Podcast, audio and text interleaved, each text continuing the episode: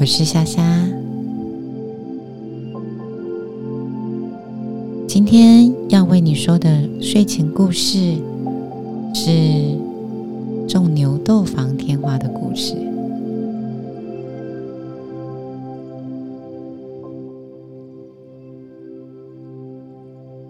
牛痘是发生在牛身上的一种传染病。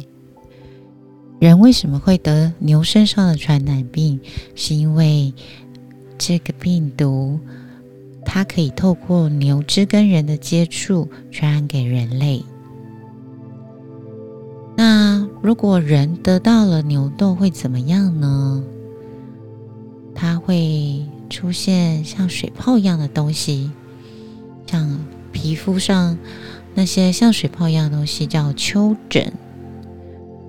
这些丘疹就会慢慢变成水泡、脓泡，并且还会出现一些其他的症状，发烧或者是淋巴结炎之类的。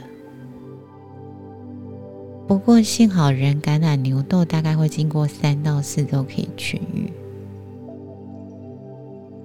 十八世纪后。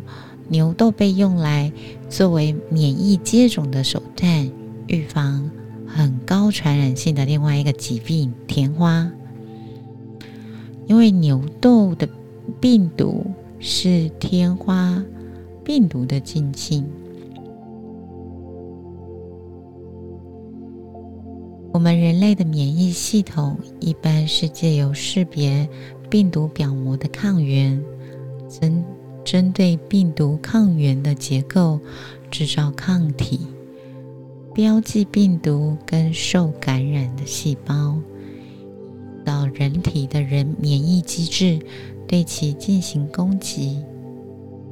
因为牛痘病毒具有跟天花病毒相似的抗原，所以曾经感染牛痘病毒的人类，他的免疫系统会因此产生了抗体。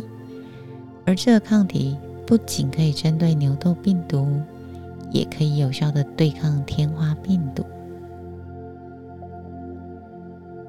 在很久以前，天花常常是大部分儿童夭折的原因。就算好不容易活下来幸存着，很多患者还会因为天花导致失眠、然。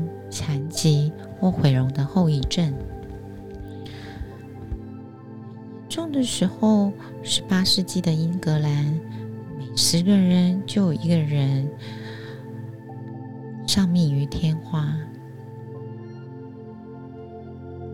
在牛痘接种预防天花之前，其实也有一种预防机制，它叫人痘接种，是人身上。的那个痘，人痘，它的方式是把已经得到天花病患身上的痘痂那个脓浆，小刀搓了那个脓浆之后呢，用刀子会在受重者的皮肤下面，使这个人产生免疫力，预防天花。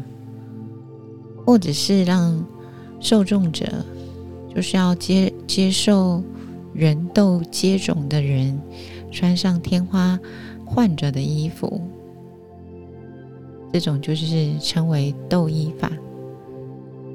但因为这个方法有很严重的缺点，因为受接种的人是得到了真正的天花，所以还是有很大的机会死亡。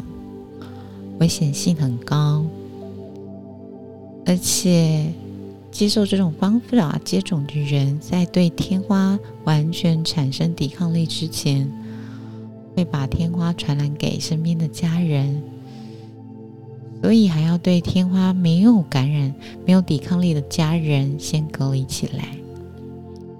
所以这种方法危险性高，然后也有很多要注意的地方。后来，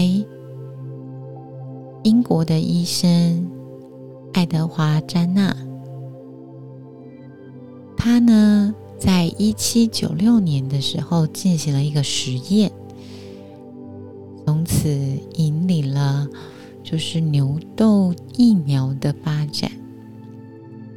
爱德华注意到，从事挤牛奶的农场工人，在得过牛痘之后，似乎对天花免疫。根据这个观察，他提了提出了一个假设：感染牛痘的人可能会对天花产生免疫力。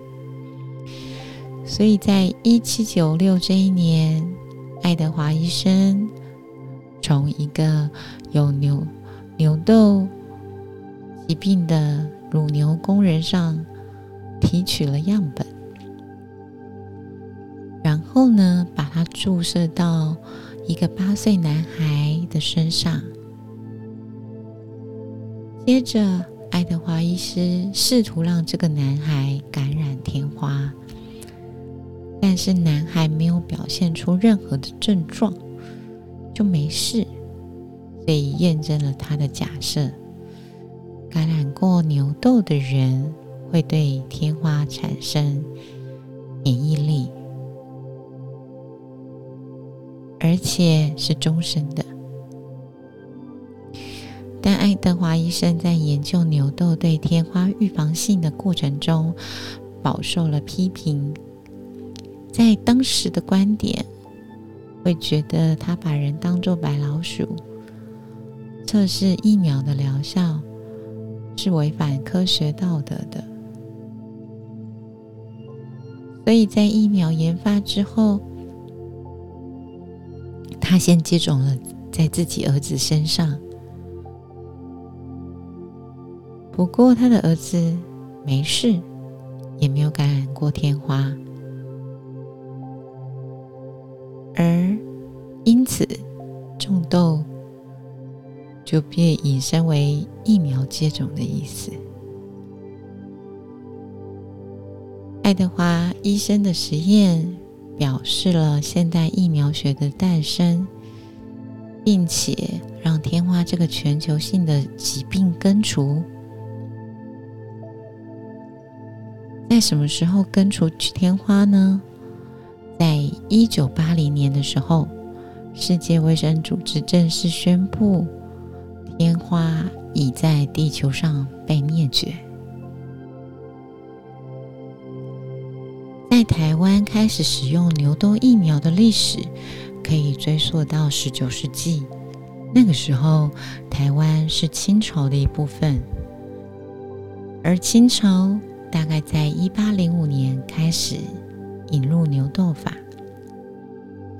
在清朝的时候，最初它是通过从印度引进牛痘种子，然后对人民实施牛痘接种，后来扩展到包含台湾在内的其他地区。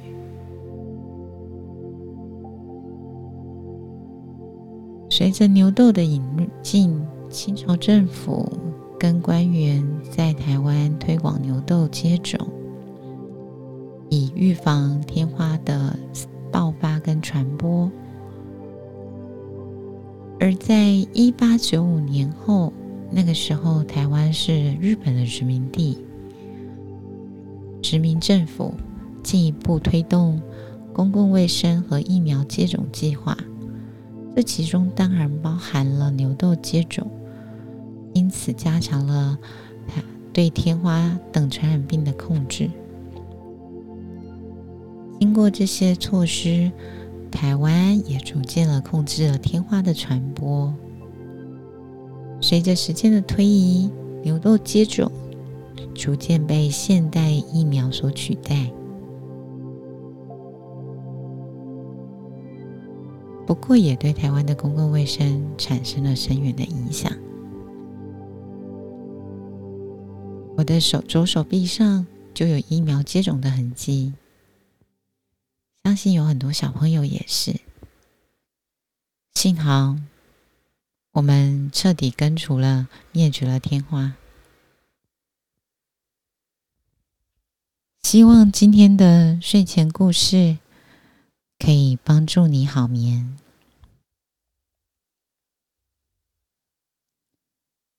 祝你好眠。